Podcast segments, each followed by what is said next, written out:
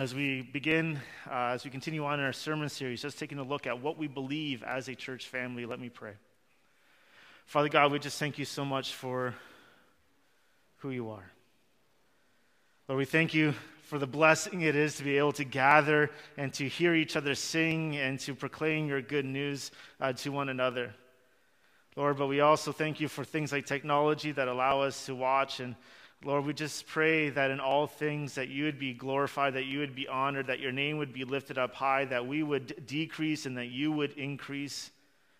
So, Lord, as we continue to worship you, I pray that indeed we would do that in spirit and in truth.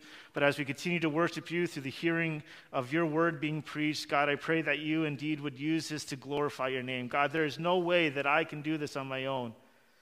There's no amount of gifting or talent that can. So, Lord, by your Spirit, would you make this not turn out well? By your Spirit, Lord, help me to preach this sermon with what is needed. Use this sermon to bring glory to your name, joy to your people, and salvation to the lost. And amen. As we continue on in our series on what do we believe, we're actually taking a time to look at two things, but there really are one thing called an ordinance. But we're going to be taking a look at communion and baptism. And what does it say about them. Why does it matter to us? Why do we even have a statement on that? Don't all people believe these things? The answer, short, is no. Um, but we're coming together to do that. What do we believe about baptism, communion?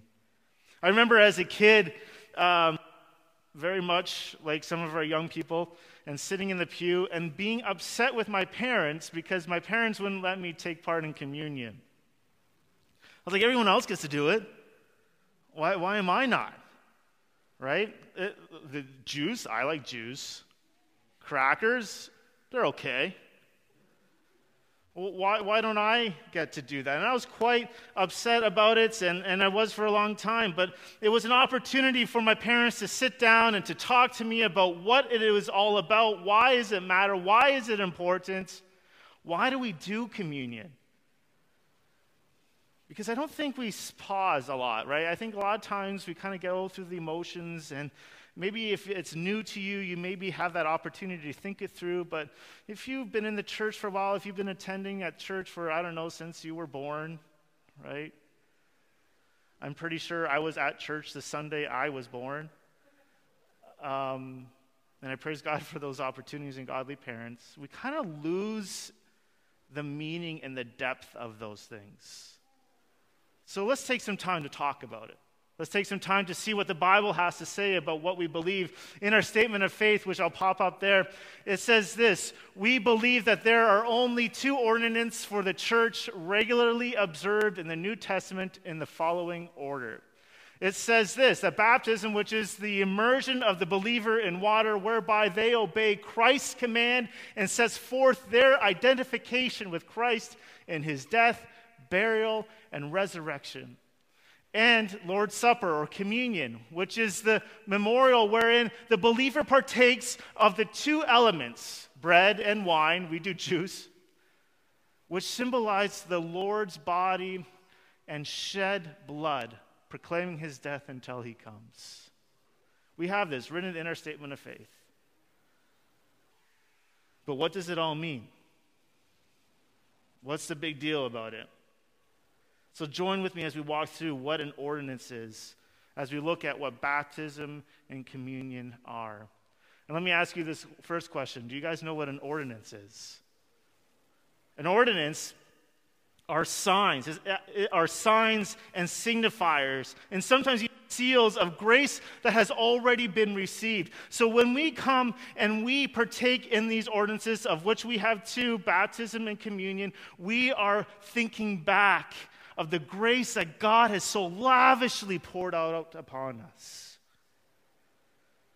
That is what we're doing. But there are commandments. Ordinances are commandments. Jesus has told us to do them, therefore we do them. Right? But how often do we think of things just as commands? And then they kind of become dry and boring, and we miss all the meaning. I'm just coming up to this table just because the pastor's telling me to stand up and walk up here. Or because the pastor told me to get baptized, therefore I'm going to get baptized. There's more to it. And it all comes in as we reflect upon what grace God has poured out on us through His Son, Jesus Christ, as we take part in those two things. Because both are signs and signifiers. The main things that determine what an ordinance are, they must be instituted by Christ, not a church, not a pope, not some sort of guy, but Christ. They were taught by the apostles. And the third one is, is that they were practiced by the early church. And we believe that baptism, communion, or the Lord's table are those two ordinances for us to do. And let me be clear that none of these, none of them is a requirement for salvation. Again, they are an outcome, they, they are a, a reminder for us of the grace that has already been received.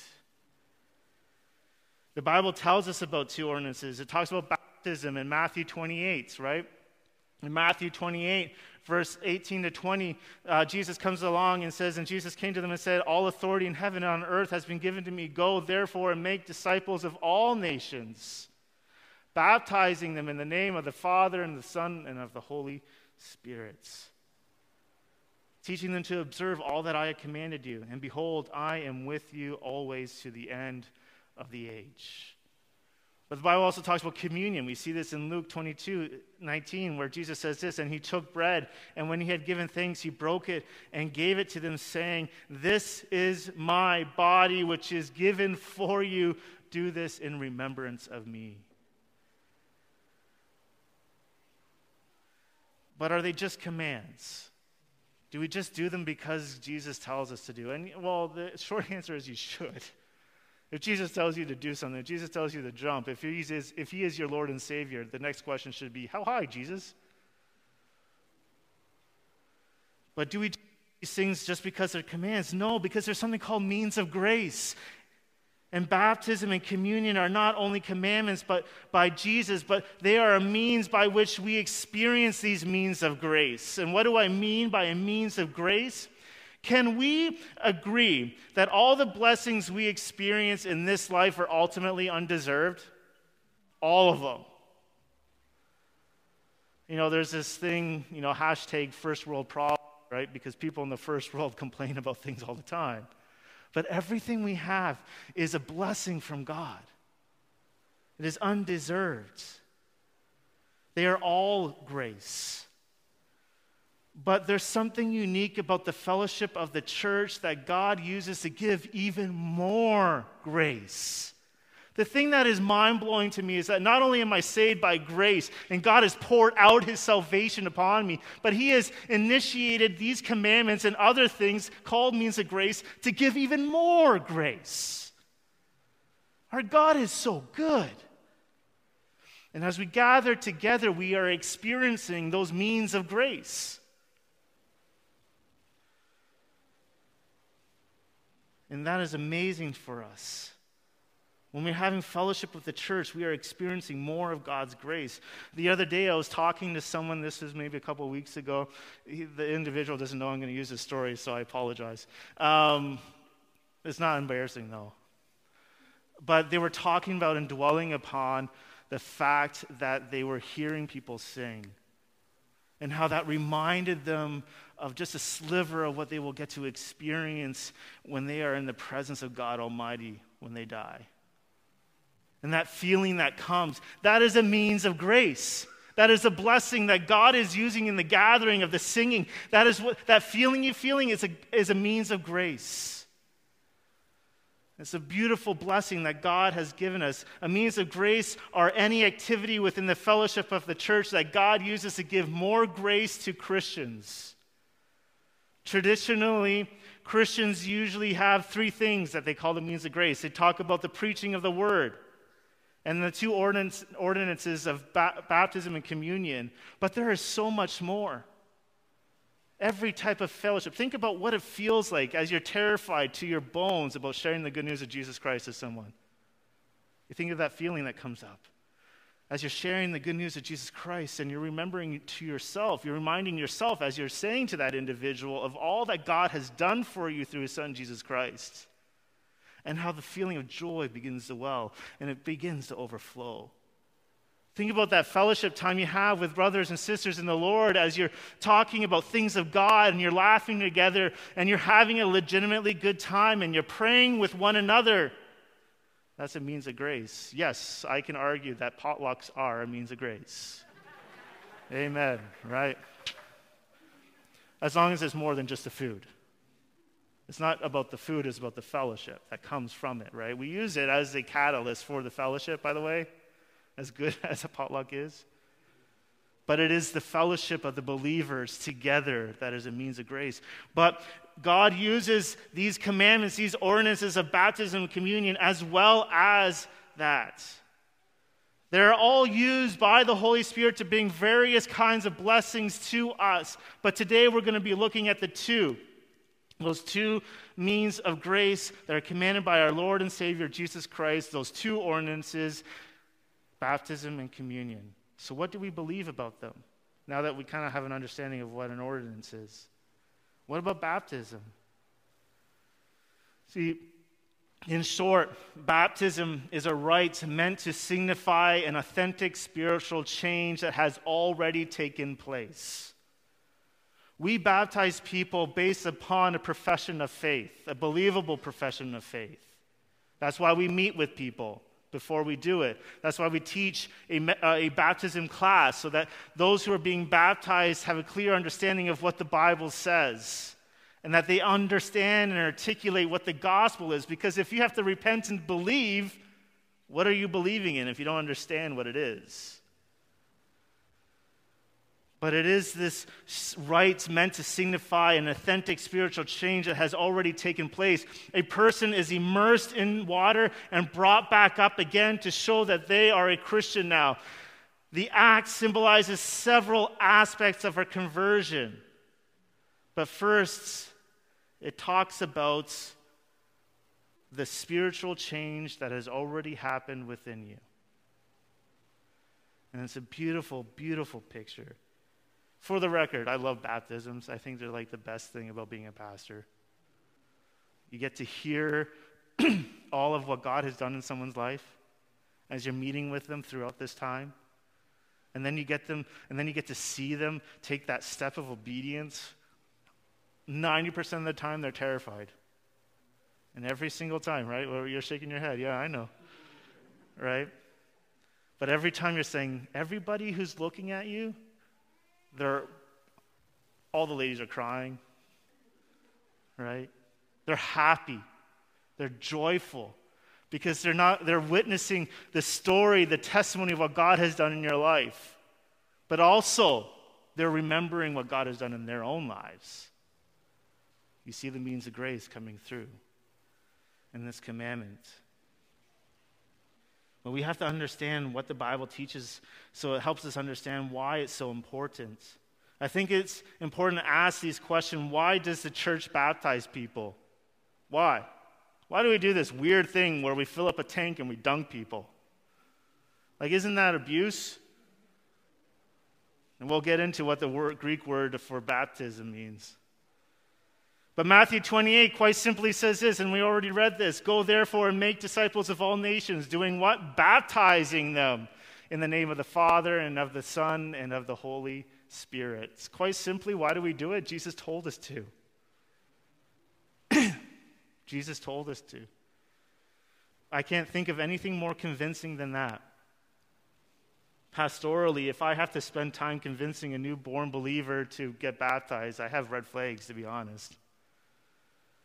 If you've confessed that Jesus Christ is your Lord and Savior, and your Lord and Savior has told you to do something, you shouldn't be saying whatever the reason is.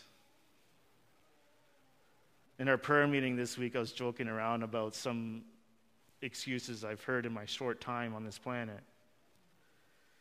See, baptisms show the beginning of the Christian life. And if you are unwilling to take that first step of obedience, then should you not too have some concerns yourself? It's the first step of proclaiming the faith that you have in Christ. For those of us who watch and hear the testimony of God's work in your life while being baptized, it's also a reminder of the grace God has given us. And you're going to ask yourself, well, what does it look like? And I've kind of hinted about this before. We baptize people by immersing. Simply, we dunk them. We make sure they get wet. And we do that not because we like to be mean, and I don't think it's mean, I think it's a wonderful thing, but because that's what the word means. The word means to dip in or under water, it means to dunk. The third meaning means to drown. We don't do that. We baptize in the name of the Father and the Son and the Holy Spirit because that's what Jesus tells us to do.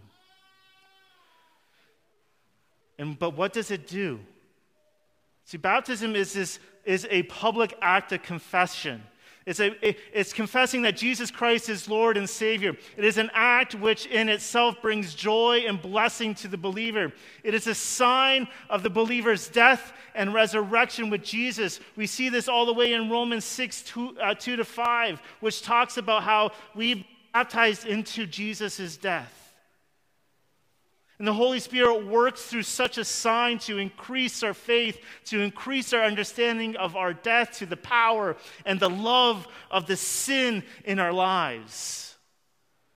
And deepens us in our new life that we have through Jesus Christ. It is a public act of confession. It is to be done in front of people, as terrifying as that may be. I know, uh, I, I don't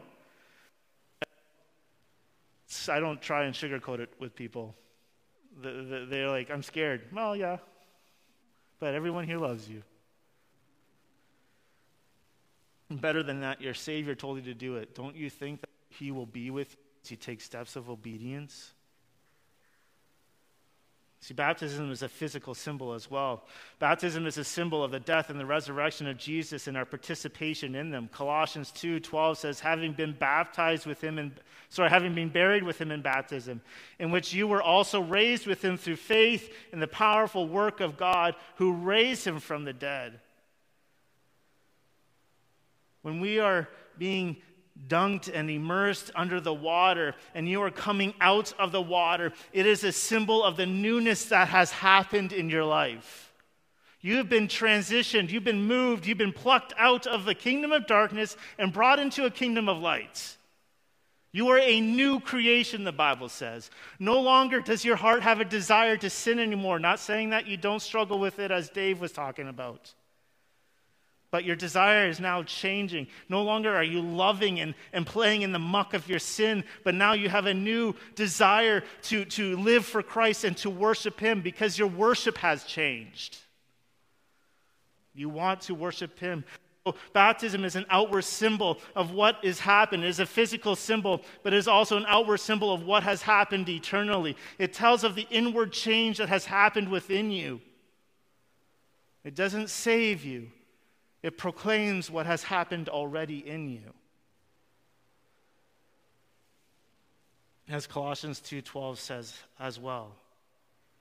So when a person is immersed into water, the actual water serves as a picture of God's judgment for sin. And when they come out, when that person comes out of the water safely, nobody dies, this is a picture of having come through eternal judgment safely. And all because of Jesus. it is shown, sorry, it is shown by the washing away of our sins, as Acts 22 says. It shows our, our union with Christ, as Romans 6 says. It, it shows our transfer from death to life with Christ, as Romans 6 says are passing through from judgment safely in Christ, as 1 Peter 3 says. I love baptisms. To sit there, oftentimes I'm in there, and I'm very thankful for people who warm the water. Hashtag first world problems. to sit there and listen to how God has called people to himself. And it's all sorts of different stories, and all of them are amazing. I don't care if you are the gang banging, drug addict, wife beating person, or the person who grew up in the church and has the most quote unquote boring sermon. They're all acts of God's grace, and all are to be celebrated equally. Because God has called someone out of darkness and brought him into his marvelous light. All of them. A pet peeve of mine is when we kind of celebritize the quote unquote better sermon or t- testimonies. They're all acts of God's grace. And it's amazing. There's something unique about the fellowship of the church that God uses to give more grace, and it happens through not only being baptized, but also witnessing them happen. They're such a great time. And they're for people who are saved. Because again, it is a symbol of an inworking. It is, it is a symbol of something that has happened inside of you already. As you take that step of obedience, you are showing through the waters of baptism what God has done already in your life. It is for the one who has repented of the sin and put their faith in Jesus Christ. Baptism is the proclamation of your faith. And as we will talk about in a few weeks, membership is the affirmation of it. But we have to see the pattern within the New Testament. And the pattern is very important. When we see the pattern in the New Testament, we see first thing first, the gospel is preached. Certain men and women understood it, they repent of their sin, and they believed on it. Jesus and God saves them. They were baptized. That's the order. This is why we call it believers' baptism, because they have to believe before they're baptized. Because baptism is a proclamation of the faith that's already in their lives. It's the first thing a new Christian should do. You might even say that getting baptized is the first act of obedience to God for every new Christian. Baptism is for those who have repented and believed in the gospel, those who are leaning into the promises that God has given us through his son, Jesus Christ. When a person is immersed into water, the actual water serves as a picture of God's judgment uh, for sin. When they come out of the water, this is a picture of how uh, of having come through eternal judgment safely, all because of Jesus. And we have a baptism class that talks about this more.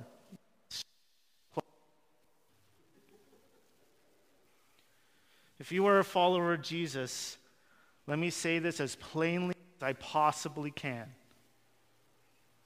Get baptized if you have not. Jesus has told you to. The excuses are done. Get baptized. Talk to one of our ushers. Message us online. Talk to me after the service. We would love to talk to you about it because we believe it's important to explain and to teach because we're disciples who make disciples of Jesus Christ, right? Which means that there's an ongoing process of teaching. We want to teach you why it is important and what the Bible says about baptism. But we have a baptism class if you have put your faith in Jesus Christ alone, if you are resting in the gospel of Jesus Christ and Jesus' promises, let me tell you again, you must be baptized. Your Lord and Savior commands it. But why mess, why miss out on all the means of grace that come through it?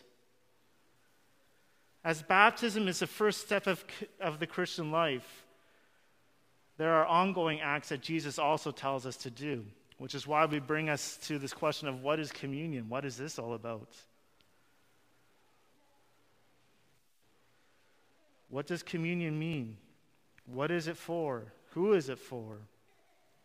See, the Lord's Supper or communion, and I'm probably going to use these words interchangeably because old habits die hard, isn't just an ordinary meal amongst human beings.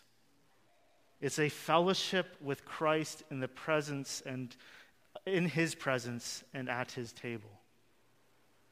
It is an ordinance that is to be observed repeatedly throughout the Christian lives as a sign of continuing in fellowship with Christ. It is a time that is reserved for those who believe in the gospel of Christ. And I hope you can see why I say, usually during every communion, I had to ask my wife if I actually said it this week. She said, You did. I'm like, I don't know if I did. But uh, this is why I generally say if you aren't ready for one ordinance, you're not ready for the other. Communion is a sign of being a Christian and continuing in the Christian faith. Baptism is the first step in proclaiming that faith. But it's also the first step of obedience to the one you profess is Lord and Savior.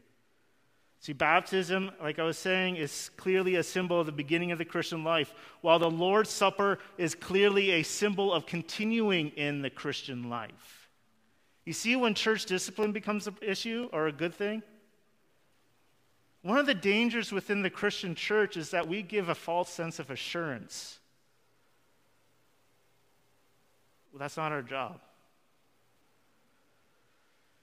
See, baptism is the first step, communion is the ongoing. But what does it remind us of? Just like baptism, we should expect the Lord that the Lord would give us spiritual blessings as we participate in this supper. That's why it's part of the holy that's why it's called the, part of the means of grace. It, it shows us these things. The Lord's Supper shows us. God's commanded us to take part in this Lord's Supper to continuously remind us of who He is and what He has done for us because we need it every single day. Every single day we need to be reminded, especially as gathered together as the people of God, we need to be reminded of these things. So, what does it mean? I got seven things. What does it show us? First thing, it shows us Christ's death. When the, when the bread, we don't break it, they're already pre broken here. Actually, we don't even do that now. Now we got those cup things. COVID. But when, when the bread is broken, it symbolizes the breaking of Christ's body. When, when they pour out the juice into the cup or the wine into the cup, it, symbolizes the pouring out of Christ's blood for us every single time. As a church, we've decided to do it every once a month. Some do it every week. I know some churches that do it once a year. The point is, we're called to do it regularly as a reminder of that first thing, that of Christ's death. When we come together around the table, we are proclaiming, as 1 Corinthians 11 26 says, For as often as we eat this bread and drink this cup, you proclaim the Lord's death until he comes. But here's something important to remember the Lord's Supper reminds us that Jesus' payment for our sins has already been accomplished. So we now eat in the Lord's presence with a great rejoicing. This is why when we come together, I say this is a time of reverence, but not sorrow. It is reminding us of what Christ has done for us through his, for, through his death and his resurrection. That one day we will be in the presence of God Almighty and we will have the marriage feast of the Lamb. It is a joyful time. But it also shows us that we are united with Christ. That's the second thing. United with Christ. We have received the benefits of Christ's death. As Matthew 26, 26 says, now, as they were eating, Jesus took bread and after blessing it, broke it and gave it to the disciples and said, Take, eat, this is my body. As we individually take the cup for ourselves, each one of us is by that action saying, I'm taking the benefits of Christ's death to myself. But as we do that, there's also a spiritual nourishment that comes as we partake in communion. Jesus talks about this in John 6. The, it also shows us that we are united together as a church, as a family. Because as 1 Corinthians 10, verse 17, it says, Because there is one bread, we who are many are one body. For we all partake of the one bread. When believers come around the table, and gather as a family of God. It gives a clear sign of our unity with one another. That's why you should, if you have an issue with your brother or sister, leave it and go deal with it. It is perplexing to me, and I've done this, I know I have in the past. But as I grow in the grace and the knowledge of my Lord and Savior, it is perplexing how we can come to the table, which is a symbol of how we are united together in Christ, and have an issue with our brother or sister and not deal with it. But it is a symbol of that. It shows how we are united together. Think about what happens when you put these four things together that we've talked about how it shows the death of Christ, that we are united with Him, that we are, a spirit, that we are being spiritually nourished through it, that we are united together. There's a lot just in this table as we gather together. But wait, there's more. What if I told you that the Lord's Supper isn't just an act instituted by Jesus for us to reflect on the promises and affirmation of our faith, but reminds us again and again of even more affirmation? Because the fifth one is this as we're taking part in communion as in the Lord's Supper, Christ is affirming his love for you, for me. I want you to think about this. The fact that I am able to take part in the Lord's Supper, or even better, the fact that Jesus invites me to come, is a massive reminder of the love Jesus has for me, both individually and personally.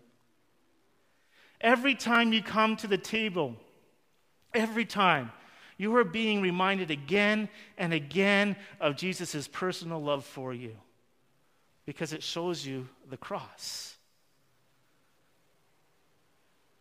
But it also affirms that all the blessings of salvation are reserved for those who confess that Jesus Christ is Lord and Savior. When I come to this table, as I eat this bread and drink this cup, I am reminded of what is to come. I'm reminded of the great banquet table of the King. I came to Jesus' table as a member. I come to Jesus' table as a member of his eternal family. When I'm invited to this table, Jesus is reminding us all of the amazing blessings that are not only here on this earth, but the ones that will be the great marriage supper of the Lamb. As Revelation 19:9 says and talks about. This is it's important to guard it. It's just it is it is not just a meal. When we don't even have a meal, we just got the little cups with the little cracker thing. I call it a thing because I'm not too sure what it is, but But when we come together and we're remembering these things, we're remembering what God has done for us. And it's important to remember these things. It is not just a meal, it is not a poor substitute for a snack, because if you're coming for it as a snack, oh my, it is bad.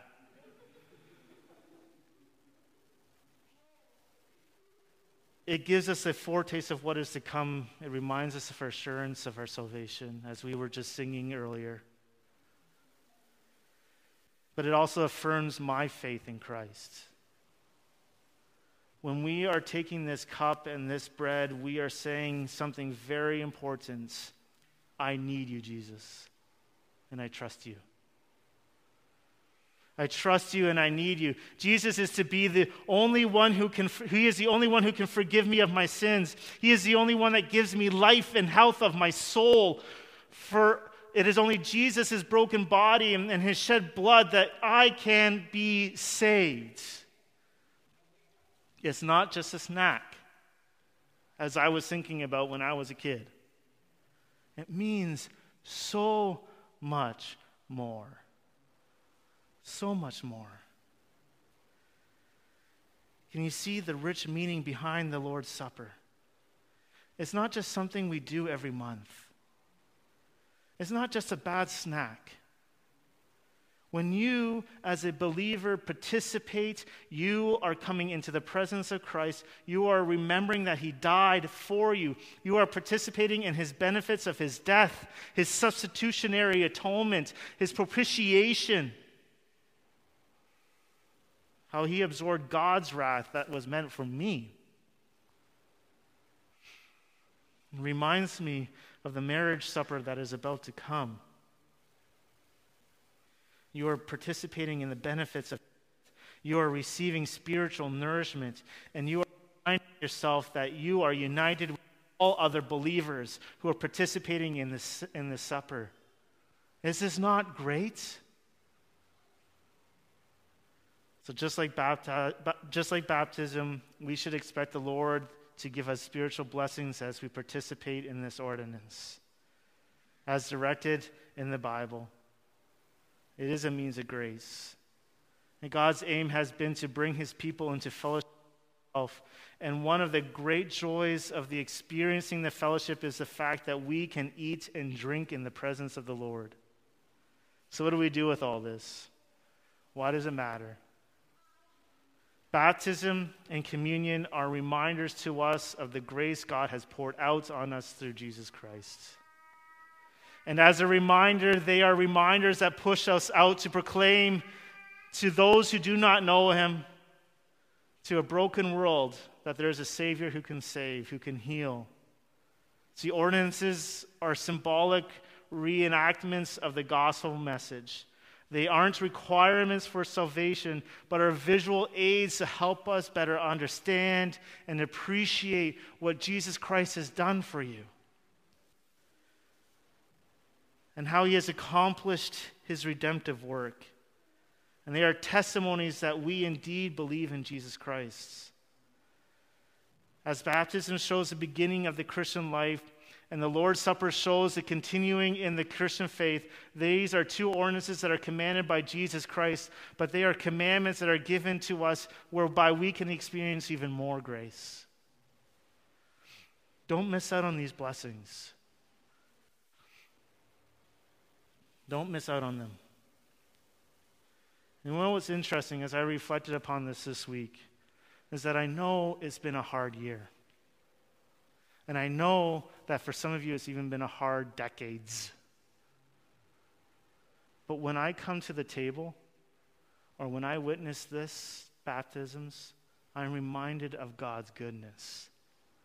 That even in the midst of pain and suffering and weariness and brokenness and tiredness, and put any other adjective you want there,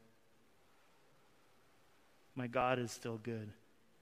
And this is temporary one day I will be with the, in the presence of my Lord and Savior, Jesus Christ, who will wipe away the tears, where I'll be able to bask in the wonder and awe of who He is. As a finite being, I will be forever learning the infinite. Mind blowing. Baptisms are remindments of God's grace. And even during a pandemic, have we not had the opportunity to see God's faithfulness and how He has called people to Himself? We've had baptisms. I think it's very easy for us to forget that God remains faithful even when we don't. And I know that as we reflect upon faithfulness, it can be hard. Because when we're reflecting upon God's faithfulness, we quickly see all the th- hard things in our lives. But God is still faithful in those, and He's still good. Parents, I, I must give you a little bit of caution about even these things communion and baptism with your children. I, I, encourage you to protect the meaning of these things, to not rush your child into these things to take the time to teach your child about all of these things so that they can accurately understand them. Because, like my parents, they were ultimately protecting me from giving me a false assurance of something I wasn't ready to be assured in. Just be cautious. And if your kids are mad at you, that's okay. It's just the beginning, anyways. Right? This is why we're in a church. And we got people who are older than us because they'll just tell you, it's okay. This too shall pass. right? I'm saying I'm laughing because I'm a parent of younger children too. but take the time to teach your kids. And one of the, we, uh, uh, we have books and tools in our library. I think you can pop that up there. But two of them, we have this one book on baptism for kids. Probably can't even read that. We have uh, one for baptism, we have one for communion. Just walking with your kids through these things. There's actually another book over there about salvation, just walking with your kids about what is the gospel and what does this mean. But take the time to teach your kids. For those of us, you know what, something? I went back there this week and I looked at our little resource library and I went, my books are disappearing. Praise God. People are taking books. So we did have a book on why should I be baptized? And what do I now uh, what do I do now that I'm a Christian? Actually, we still have that one. What do I do now that I'm a Christian? Uh, I've ordered more books. And there's something that's very encouragement, encouraging to me as, as, a, as a pastor, is that the books are going. I just hope and pray that you're reading them as well. But may you grow in the grace and the knowledge of your Lord and Savior. Our job is to make disciples, Christ learners who are being equipped for the work of the ministry. So continue to do that. But those are two books. Why should I be baptized and what I do now that what do I do now that I am a Christian? Baptism and communion are reminders to us of the grace God has poured out on us through Jesus Christ. Next Friday, on Friday, we will take part in communion on Good Friday, and we're going to be reminding one another of why it is indeed good. Let me pray. Father God, I just thank you for who you are and what you've done. I thank you for these commandments that you have reminded us or have called us to do that remind us of who you are and the grace and the mercy that you have poured out on us through your Son, Jesus Christ. Lord, I thank you for the means of grace that are given through them. That how you not only bless us so much with just grace and have called us out of darkness and into your lights, but Lord, you've, you give us ongoing grace. So, Lord, I thank you for baptism and I thank you for communion and how they remind us over and over again of who you are. Lord, I pray that even as we continue to worship you, I pray that we would see that constant reminder of how we need you every hour. And amen.